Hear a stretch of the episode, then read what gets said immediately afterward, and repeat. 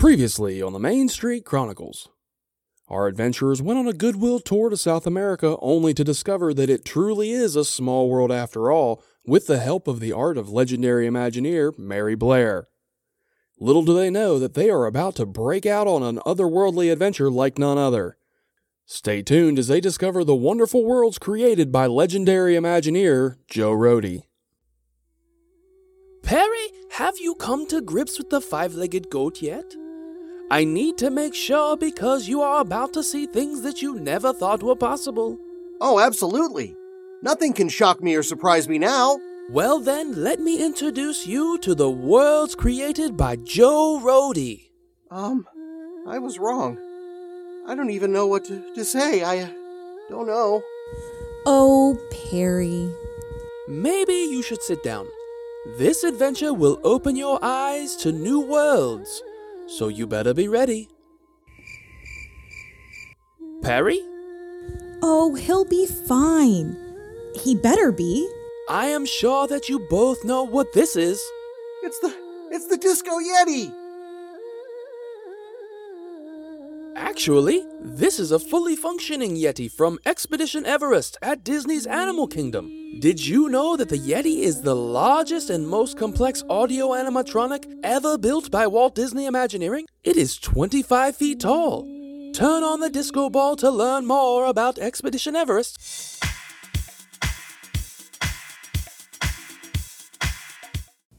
Disney attractions have been marked by exhaustive research and meticulous attention to detail from the very beginning.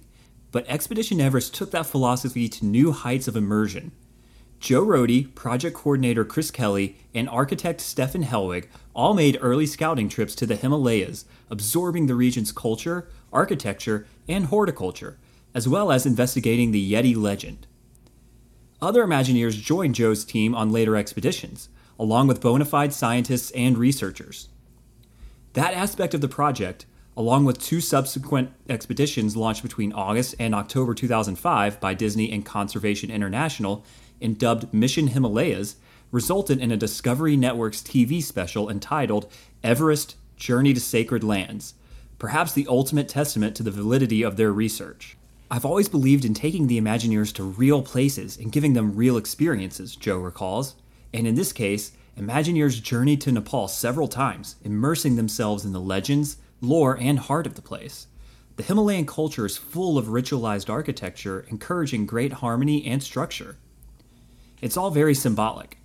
The goal was to create an authentically detailed environment that reflected the culture and traditions of the Himalayan countries we explored during our research. Touching the prayer wheels, hearing the tonal spectrum of bells worn by animals, and seeing how the local people applied color to their homes left a deep impression on us. That experience allowed us to approach the project with an insight and authenticity we could only attain by being there. Of the initial research trips and the later Mission Himalayas expeditions, our interests were both cultural and biological, Joe says. We concentrated on areas where the legend of the Yeti persists the Khumbu and the Makalu Barun regions of Nepal, home of the Sherpa and the Posha people, and the Tibetan cultural regions of southwest China. These areas combine the folk traditions of the Yeti with areas of great biological value. The Yeti's traditional role as protector of the sacred has been integral to preservation in this region. By examining these beliefs, we can learn more about how traditional attitudes encourage conservation behavior. By searching for undiscovered animals and plants under the banner of the ultimate undiscovered creature, we reinforce what Himalayan people have known for centuries that all life deserves respect, compassion, and a place in the world. Expedition Everest Legend of the Forbidden Mountain is a steel roller coaster built by Vekoma at Disney's Animal Kingdom. The ride is themed around the Yeti protecting the Forbidden Mountain next to Mount Everest. The 2011 edition of Guinness World Records lists Expedition Everest as the most expensive roller coaster in the world. Including sets and extras, its total cost was reported to be $100 million for six years of planning and construction. It held this record up until 2019. It is the tallest artificial mountain in all of the Walt Disney parks and Disney's 18th mountain themed attraction. During their visit to Nepal, Joe and his team interviewed the Rinpoche, a holy man known as the Living Buddha, about the Yeti. I asked the Living Buddha point blank what he thought the Yeti was, Joe says. He replied that it was two things at once a real animal and an immortal, a deity. Imagineers hiked deep into the Qinling Mountain Preserve near Xi'an, China, which is home to the golden monkey, an animal that would ultimately provide much of the inspiration for the design team's interpretation of the Yeti. There are very few cold climate primates in the world, Joe explains. Among them, the snow monkeys in Japan, which look more or less like the rhesus monkeys in Kathmandu. The golden monkey is a snub-nosed langur that is much more dramatic looking, is another. These were the inspiration for our Yeti. Strange, haunting faces covered in hair everywhere but in the smallest areas around the unfathomable dark eyes and nose. They have no nasal tissue, which may have been an adaptation to the cold winter snows, but it also makes them look spooky. They are a perfect model of a cold climate primate. Seeing these rare animals in their native habitat gave the Imagineers a unique insight into how a much larger version of such a creature might look and behave in this remote mountainous region of the world. Our Yeti would be a huge, scary version of one of these monkeys if it were actually an ape, Joe says. They have a cape of long hair on their backs like a colobus monkey, and we've incorporated this detail into the myth as well. The Yeti, which as we've said is the largest and most complex audio animatronic figure ever built by Walt Disney Imagineering, is 25 feet tall. Its skin measures 1,000 square feet and is held in place by 1,000 snaps and 250 zippers. Its movement is controlled by 19 actuators when functioning in A mode, its full mode of operation. In A mode, it can move 5 feet horizontally and 18 inches vertically.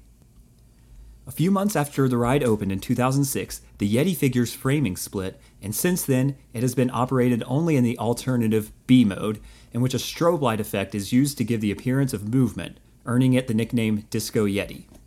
The mountain facade, the Yeti audio animatronic, and the roller coaster are three independent structures. Each structure reaches the ground level and does not touch the other two structures.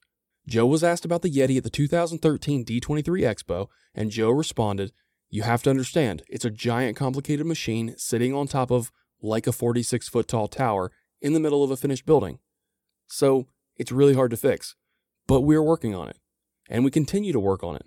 We've tried several things, none of them quite get to the key, but we're working on it. I will fix the Yeti someday, I swear. As we've mentioned throughout the season, Walt Disney pushed his artists and then Imagineers to immerse themselves into the subject that they were trying to portray. I think that there could be no greater example than this one right here, as the level of research was so good that a documentary was created just on the journey of the Imagineers for Expedition Everest. And that research is really brought to life in an amazing way when you look at the details that go into not just this attraction, but the queue for it in general, too. I mean, the queue in and of itself I think, is an attraction. It really helps tell the story. And that story isn't necessarily right in your face the entire time, but it really, really does help immerse the guests. So whether it's taking the cultural things that they learned from their trips and kind of placing them in there, like the superstition of the Yeti, or even some like religious artifacts that might be around there, or if you're picking up like the mountain climbing gear and the signage that you see in there, really helps tell that storyline as well. It really does. And I love the Museum of the Yeti, even though it's a fictional museum. And depending on which side you go in, you're going to see different parts of the museum. Whether you're going through single rider or you're going through the fast pass or the regular standby line, you're going to see different things throughout. And one thing that adds to that level of authenticity is if you look up and around, all of the gear, all of the artifacts you're going to see are original they were used on Everest. They were actually brought back from this expedition. So I think that really adds to a level of authenticity that, again, we've said it a million times. Only Disney can create this kind of environment, this kind of atmosphere. And the level that they take it to is not to sound redundant, but in a completely different level than anybody else does in the market. It really is insane. And I'm glad you brought up the fictional Yeti Museum there because it looks real enough that it fooled my brother into believing that all that stuff actually was real too, even the pictures of the Yeti.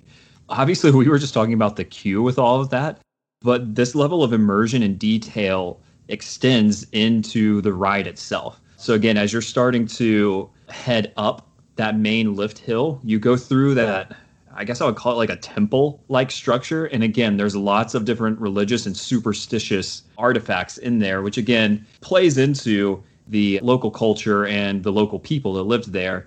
You can really see, again, that attention to detail playing out here.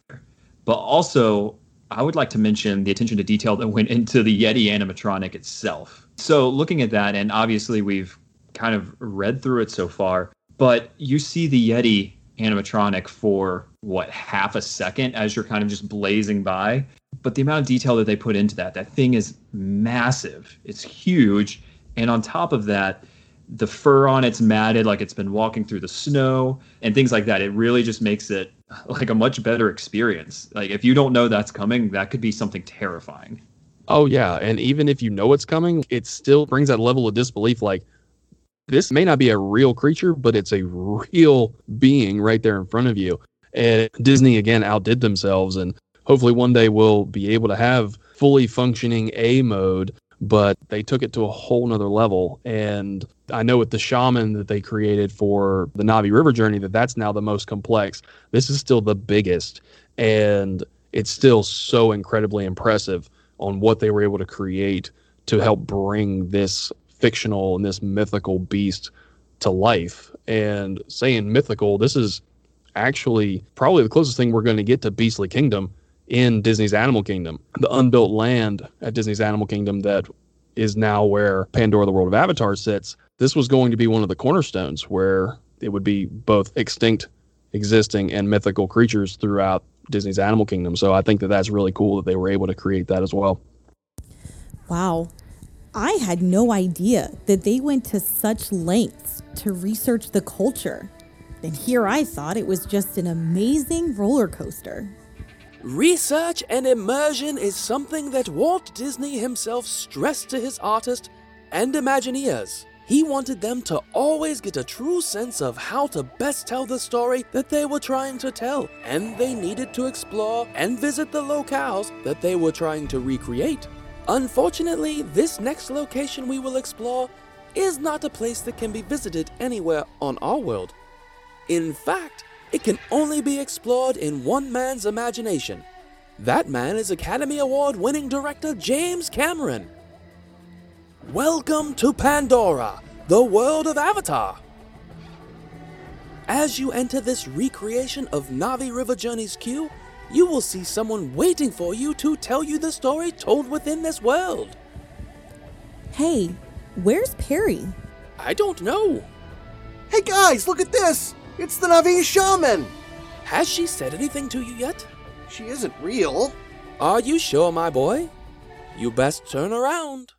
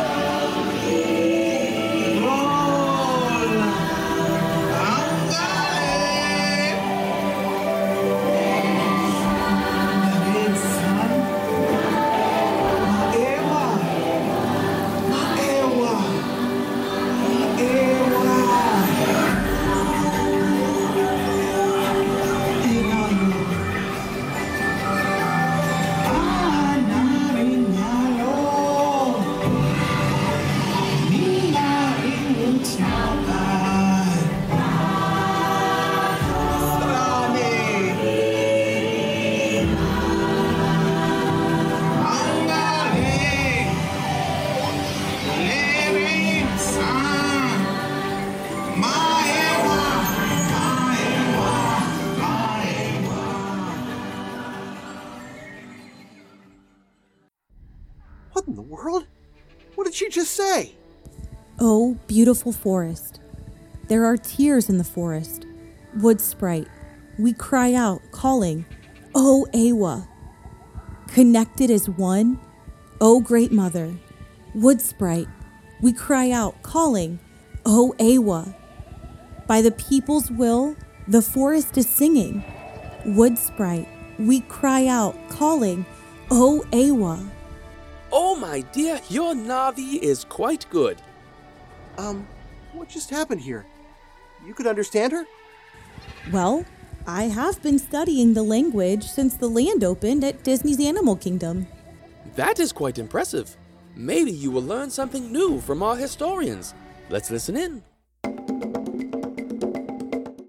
Pandora the World of Avatar is designed by Walt Disney Imagineering and Lightstorm Entertainment, with Avatar producers James Cameron and Jon Landau acting as creative consultants.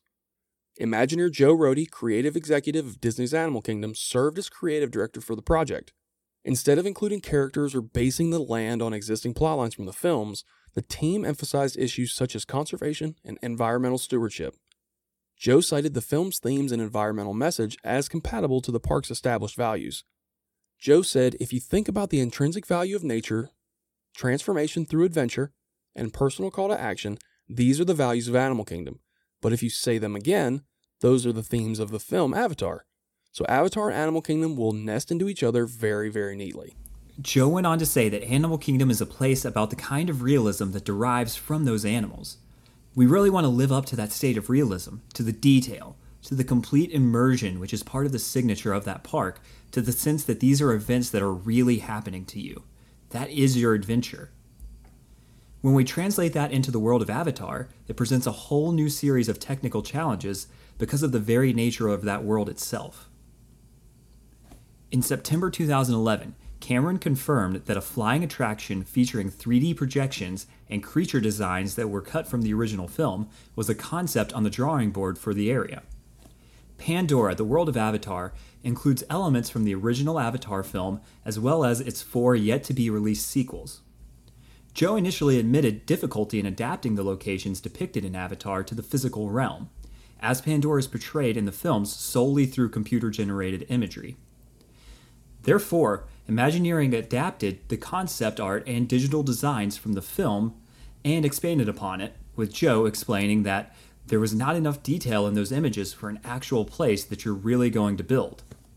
When the idea of building a land themed around Pandora was first announced, a lot of people in the Disney community were pretty skeptical of it. How does it fit into Animal Kingdom was one of the biggest questions that was brought up. But now that it's here and it's been here for a few years, it just works is the best way i can put it i was one of those that was skeptical and every time i visit it i'm kind of just blown away and it really again i keep bringing this up especially with joe rohde i think it really comes down to the level of immersion that you feel as soon as you walk in there it really feels like you're in a completely separate world a completely separate theme park even from animal kingdom and i think that's really just next level planning next level storytelling and next level immersion there from the Imagineers.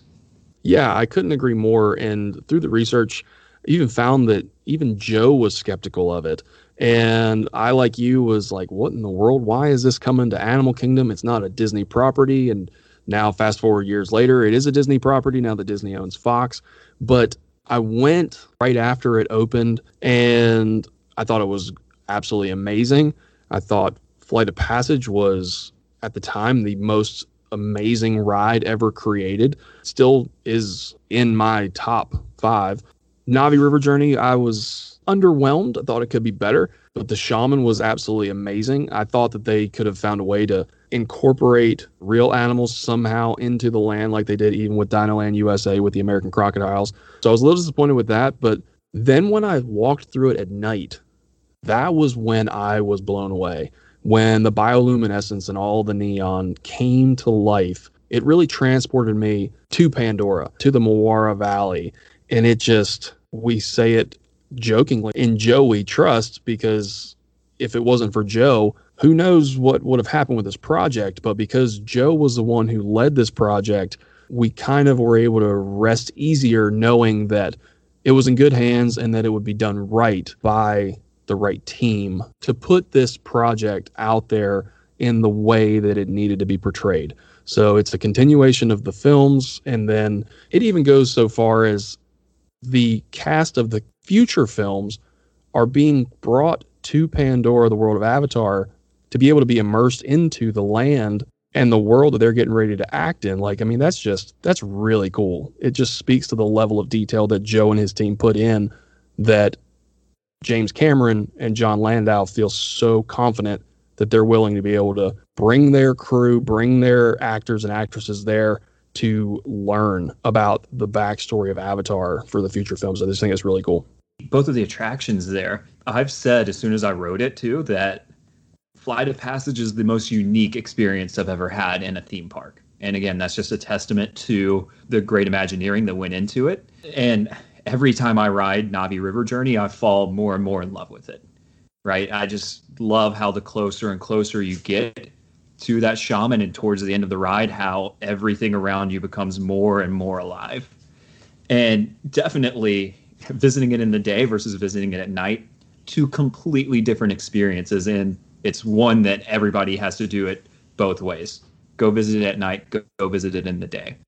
But again, like you said, just the immersion and the fact that they trust that land and think that land is so immersive that they bring the cast there again just shows that attention to detail. I mean, when I'm there, I expect to look up and see banshees flying over the floating mountains. That's how almost realistic this feels. Yeah, I wish that they would have one up on the mountain. I mean, it makes the sounds and you hear the sounds, but it would be cool to see like an audio animatronic banshee head like pop out from one of the nooks of the floating mountains. But other than that, I mean, it, it's very well done, and I'm looking forward to any possible expansion. I think there's two expansion pads for the land, and I'll be excited to see what comes with future films. Oh my goodness. I had no idea that it was such a collaborative effort from both Disney and James Cameron. It just shows how something can be created when creative geniuses are at work. Oh, I couldn't agree more. All of these things that we have here are great examples of individuals allowing their minds to wander and create sometimes crazy, but always wonderful things. Are you ready to see the next artifact that we have? Yes, sir. What's next? Well, we will have to go back outside for you to see it. Hmm, I wonder what it could be. You have the Tree of Life. Whoa. Did you know that there are 325 living and extinct animal species carved into the trunk and roots of the tree? I did actually. I was just getting ready to say that very thing. I am extremely impressed that you knew that, Perry. Perry? Oh, where did he go this time? Not again. Oh well. What else can you tell me about the Tree of Life? Well, there is one very important and very unique sculpture that I would like to point out. It's around here somewhere. Oh, here it is. It is so beautiful and so lifelike. Why is this chimpanzee sitting all alone? Well, after legendary conservationist Jane Goodall came to visit Disney's Animal Kingdom, Disney Imagineers felt it was appropriate to remember her and all that she has done for not just chimpanzees, but animals all over the world. So they decided to sculpt her most famous subject, David Graybeard, into the tree for all to see. Now, it's an honor to share this moment with someone who's known for her own commitment to conservation, and truly she doesn't need any more of an introduction, Dr. Jane Goodall.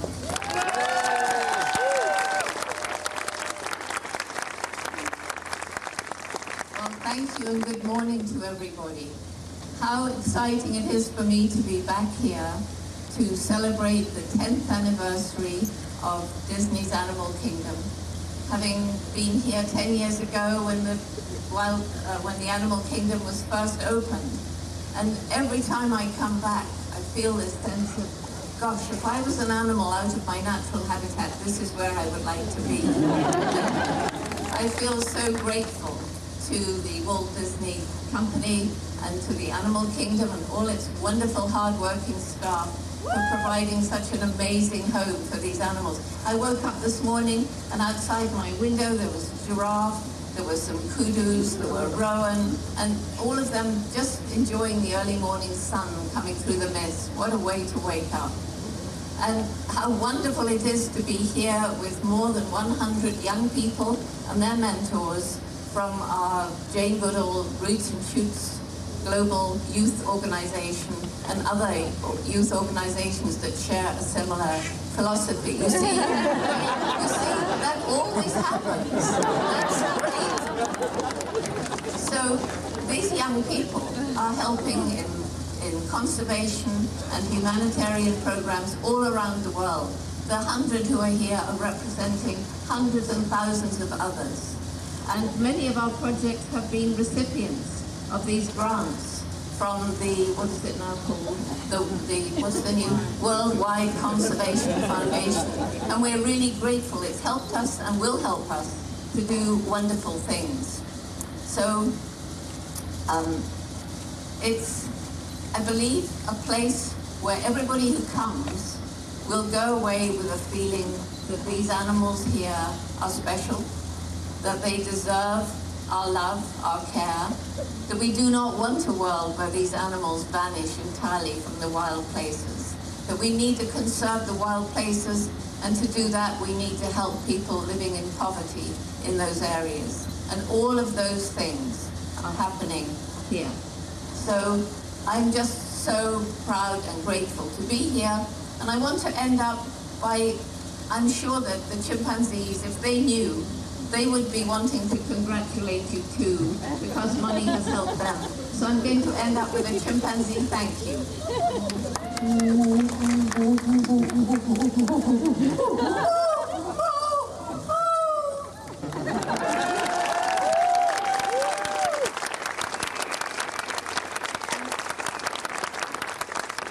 Finally, it's wonderful to be standing here with Joe Rohde. I remember sitting with Joe Rohde in the early days when the plans were being drawn up for this animal park. And now here we are today, uh, more than 10 years later, side by side, Joe Rohde. That is absolutely amazing. I am curious though, if you have the tree of life, does that mean you have it's tough to be a bug as well? We actually do. Come this way. This is where you can also listen to our historians share more stories of the Tree of Life as well. Would you like to learn more? Yes, please. Right this way. Here you go, my dear. Don't put your bug eyes on just yet. Thank you. Oh, I love this show. It is quite a nice show. It sure is a shame that Perry is going to miss it. Hey, hold the film. I'm coming. This show contains loud noises, darkness, and special effects that might be too intense for some of our smaller guests. If at any time during the show you wish to exit the theater, please move to the doors on your left, and a cast member will be happy to assist you. Also, as a courtesy for our other bug guests, we kindly ask that there be no flash photography, videotaping, or cell phone usage during our show. Thank you. Now, on behalf of the millions and millions of bugs from around the world, we proudly present It's Tough to Be a Bug. Roll the footage, please.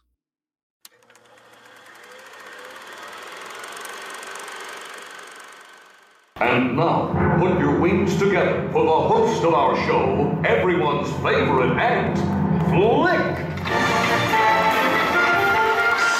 Fireflies! Fireflies! Up here! No, over here.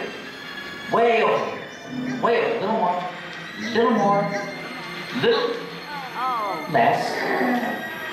Perfect. Oh, and hi, hi, hello, and, and, and, and, welcome. Welcome to our show. You know, we've been doing this act for over 300 million years. And with bugs making up more than 80% of the animal world, we're the biggest cast of them all. Still, you guys just don't seem to see us, so uh, that's why we gave you the special bug eyes. Now, go, go ahead, put, put them on. Neat, huh? Yeah, the, now you're all honorary bugs, so uh, on with the show.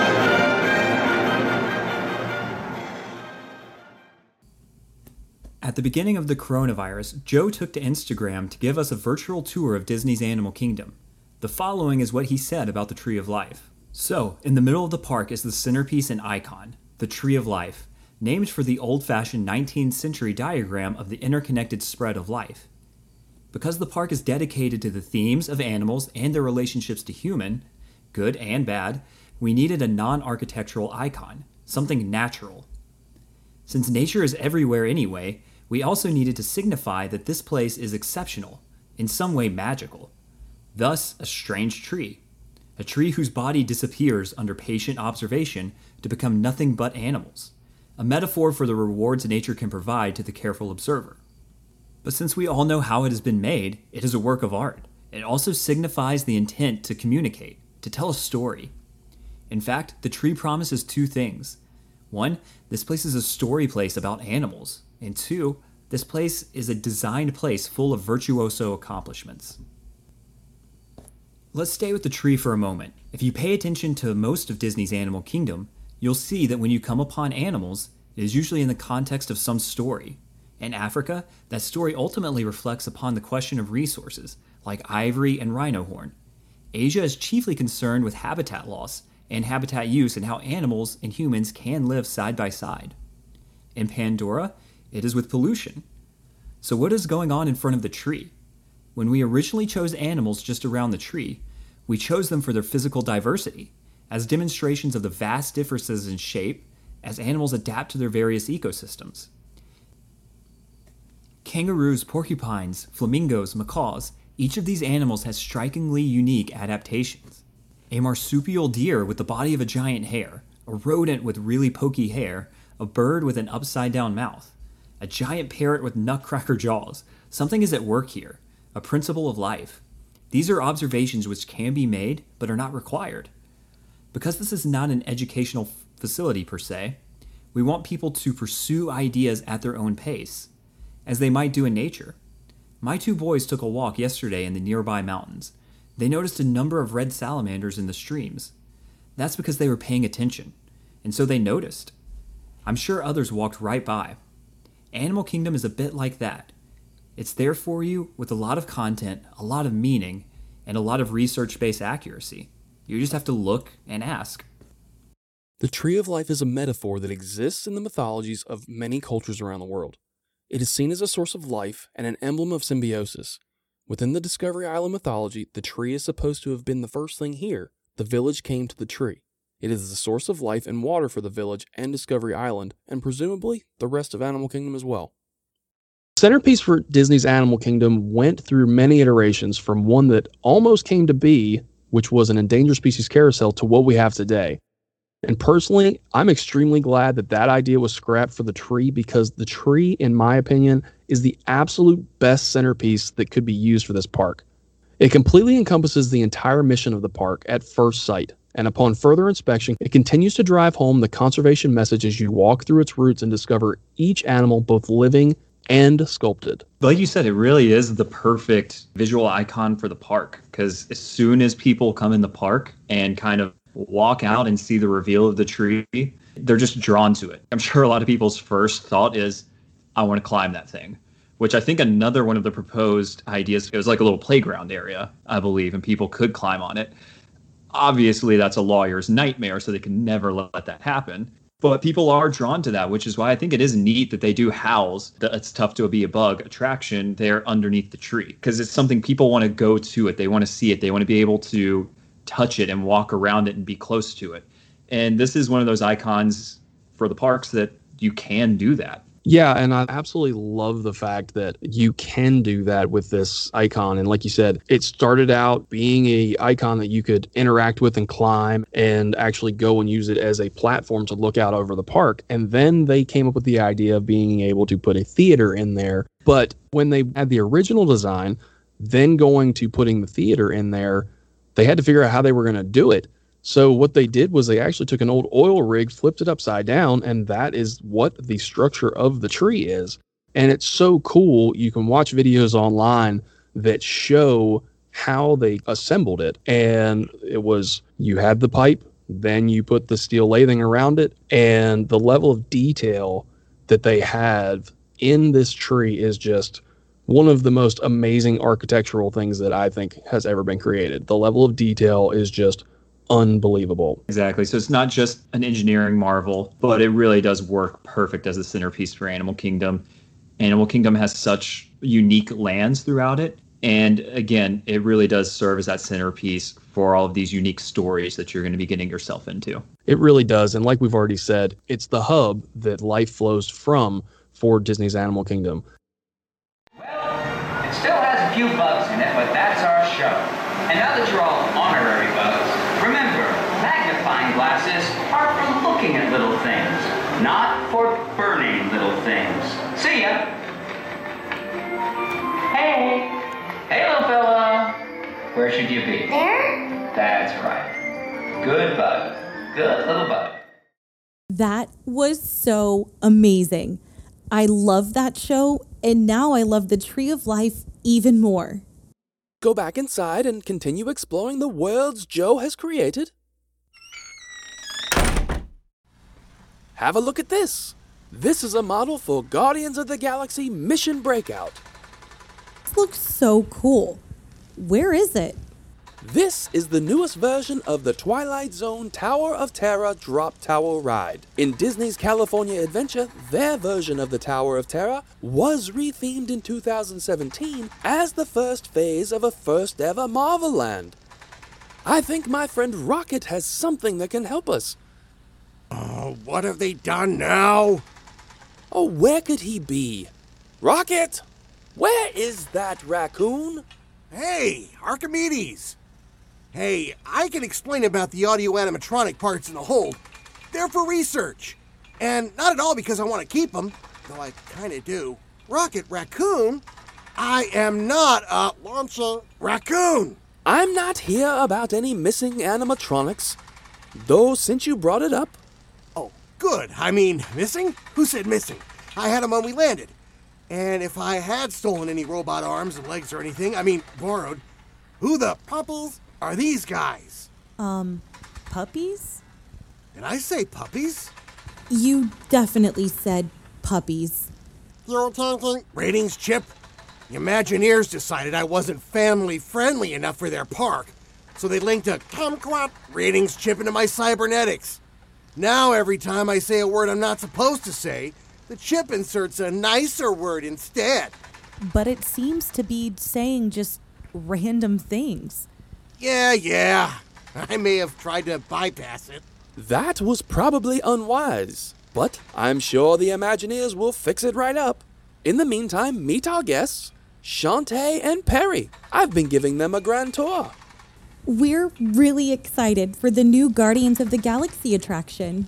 Yeah, well, the attraction isn't done yet. Another of Star Lord's brilliant ideas. They're making an attraction on us back home, he says. We can help build it, he says. They'll pay us, he says. Now the Milano's up on blocks, but they need to see how it works, he says. My sweet Aunt Petunia, they need to see how it works. You have an Aunt Petunia too? Stupid ratings chip. While Guardians of the Galaxy Mission Breakout is a retheming of a classic attraction, we wanted to take this time to not really go into the detail of the ride as Joe didn't build the original attraction, but we wanted to take a moment to take a deeper look at what he was able to do for the fan community. At the time when Mission Breakout was announced, no one could fathom a retheming of the Twilight Zone Tower of Terror, so Walt Disney Imagineering turned to one of their most famous Imagineers, Joe Rohde, to help calm the fan base down. While the fan base was scared and confused as to the retheming, it was Joe who reassured us, and once that happened, the fan base kept an open mind, and we now have the foundation of what is to become the larger Avengers campus at Disney's California Adventure. I'll be honest, I was one of those Disney purists that was upset that Tower of Terror was changing to Guardians of the Galaxy for two reasons. First, it's a classic Disney attraction, and I hate changing classics. We could get into a whole thing about how little I like change, but we'll do that another time. And second, they announced the overlay without giving the overall plan, so it left the fan community speculating on if this would be the cornerstone of a new Marvel Land or what. Later, we found out that this would be part of the new Avengers campus. And I'm not as upset, but personally, I still don't think that Guardians fits into the overall theme. But I'll give them credit though. I've watched the POV ride videos and it looks amazing, but to me, it still sticks out. I think this shows the level of trust that Disney had in Joe Rohde, him in charge of this project too. Again, I'm with you, and it's not just the two of us. There's a large percentage of people that don't like to see the classics changed. So Disney knew that when they were changing up Tower of Terror, there might be a little bit of pushback. But putting Joe Rohde at the head of that and having him come out and say, like, guys, I got this, it really put a calming sense uh, across the community there. And people, you said it earlier, trust in Joe, right? And this is one where I haven't ridden it yet, but by all accounts and videos I've seen, pictures I've seen, I mean, they knocked this one out of the park too. It's change, it's different, but what we have seems to be an incredible experience. Yeah, I agree. And there are, in my opinion, probably only two, maybe three Imagineers that I would say if there's a refurb like this that you put on, and one is retired. so it, it's like Joe and Tony Baxter, they come out and say, Oh, we've got this. And you kind of take a step back and you're like, Oh, okay. Phew, we are still here. That walking, talking raccoon came out of nowhere. And then the boom came, and I thought he blew us all up. Well, Rocket does have a penchant for blowing things up, but it's all part of the show. But let me introduce you to a legend of an even more mischievous little fellow from the Hawaiian Islands and what they helped Joe do. Aw, this sculpture is so cute. What is it? This is a Menehune, and they are a mythological dwarf people in Hawaiian tradition who are said to live in the deep forests and hidden valleys of the Hawaiian Islands, hidden and far away from human settlements. The Menehune are described as superb craftspeople. They built temples, fish ponds, roads, canoes, and houses. Press the button to find out how they influenced Aulani, a Disney resort and spa. Aulani is located amongst the numerous beaches of the Ko Resort and Marina. It's a popular vacation destination because of its white sandy beaches, premium snorkeling, and great shopping. Also, the world class marina delivers the ultimate in sports fishing and recreational boating. Disney characters, including Mickey and Minnie Mouse, are seen at the resort. However, unlike at theme parks where they act as hosts, at Aulani they are presented as fellow guests. They are vacationing along with you. Disney unveiled the resort's name in January 2010. The project was estimated to cost $800 million and eventually generate about 1,000 jobs at the resort and have 800 units. Walt Disney Imagineers worked hand in hand with locals to create Aulani, a place celebrating Hawaiian history, culture, and artwork.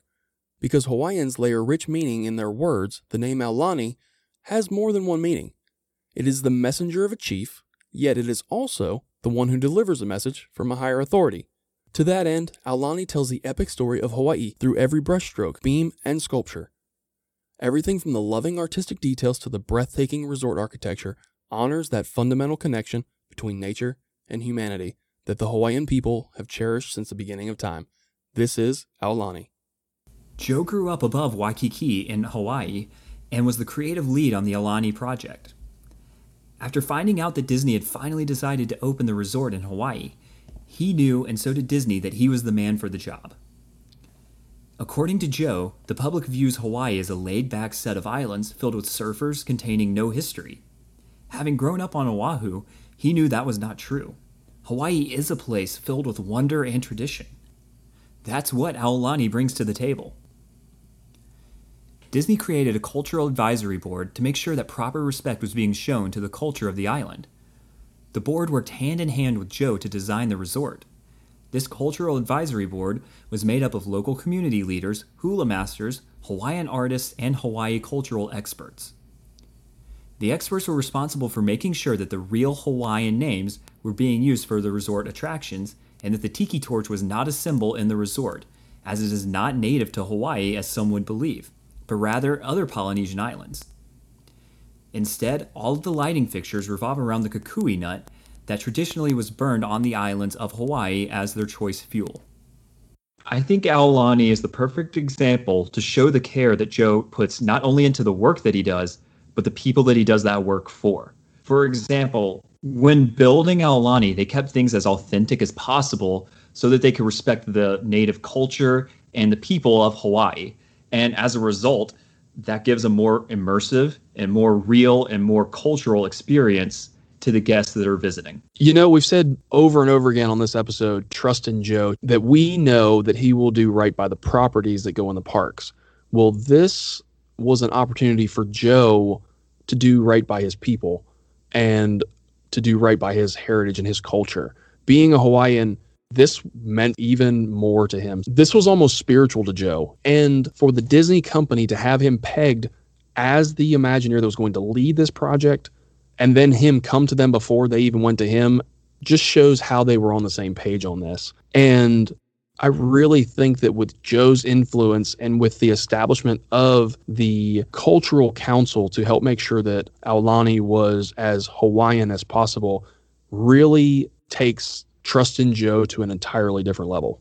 As mentioned before, it makes the experience a lot more real for the guests. Having visited Aulani before, as you go and you look around, as with any Disney property, make sure you're looking up, make sure you're looking around at all the details everything in there is designed to help you understand Hawaiian culture more and more, whether it's artwork that's around there or whether they have like Hawaiian words there for you to practice using, or the staff members there are also native to Hawaii. Yeah, so I've never been there, but I know you've been there before, and I can't wait to go to Aulani.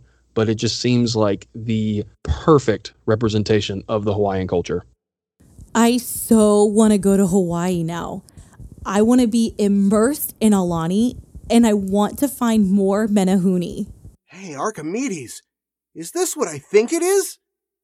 It is. It is what I think it is. Hey, come on. Perry, no! You can't go that way. It's not quite finished. What is it? Well, that is the entrance of the Adventurers Club, which Joe helped design. But it is also a portal to the adventures that Brian and Stokes went on in season one through their journey into the world of the Society of Explorers and Adventurers. Oh, I would love to have joined them on their journey. Well, you can join them any time you want, but I am very excited to hear that you are ready to go on another adventure. So we decided to choose Joe as an Imagineering legend because he represents blank to us. The word that I chose was visionary, and we've said it over and over again trust in Joe. Well, with Joe's immense imagination, starting all the way back with the Adventurers Club and even projects before then, it really shows just how imaginative and how visionary this gentleman is. And when you hear of a Joe Rohde project, you automatically want to know more about it. You want to know all of the details because the details are so much deeper than just surface level. Take the Tree of Life, for example, with the story that we shared with him from his recount earlier this year. Everything has a deeper meaning to Joe, and therefore everything should have a deeper meaning to us. It's not just a theme park, it's not just a resort, it's a vision. And it's his vision for how he wants to show the world to us and how he wants the world to look to future generations. Yeah, you're right. There is something about a project having Joe Rohde's name attached to it that just brings excitement because when you see him attached to a project, you know that you're only going to be getting the best and the top quality. Absolutely. And I think he's this generation's Tony Baxter. And I know he learned from Tony, and Tony's one of our favorites. And Joe is, I believe, our current favorite Imagineer. And like you said, when you see his name attached to it, you're just excited for it. So, Stokes, what word did you use to describe Joe? The word that I chose is storyteller. And I've been saying it this entire time. It comes down to the type of immersion that you feel whenever you're walking through one of his parks, one of his lands, or you're experiencing one of the attractions that he worked on. Every detail has been thought out, and every detail really goes beyond what you might even see if you've ridden or you've walked through that area a hundred times. And I think, again, it just really points to the type of care that he puts into these projects. He's willing to take however many trips out to Asia just to make sure that he gets every detail of the culture and the look and the feel right for Expedition Everest. Again, he's willing to put together this council to make sure that Aulani is as authentic as possible for locals and for the guests. Again, as a storyteller, that detail really helps bring that story to life for the people. With his level of storytelling, something that it actually just triggered for me. Walt Disney used to say that when he was done with a project, it was dead to him. With Joe, that's not the case. He still wants to continue to tell the story. So if you follow him on Instagram, if you follow him on Twitter, he is in Disney's Animal Kingdom on a very regular basis. We've not been lucky enough to see him, but he is always there looking to see how he can plus it up or how he can make it better, how he can continue the storytelling to continue spreading the message of conservation. And I think that is absolutely amazing and really a testament to who he is as a storyteller and as a visionary. It really is. And again, that just shows the care that he puts into it. And anybody that has been lucky enough to talk to him, I've only been able to see him on TV, but he seems like one of those people that you could sit there and listen to for hours, for days even. He's just such an engaging person. And again, that comes down to how much he cares and how much he really puts of himself into these projects. You've been listening to the Main Street Chronicles, part of the Imagination Radio Network and a BRS production.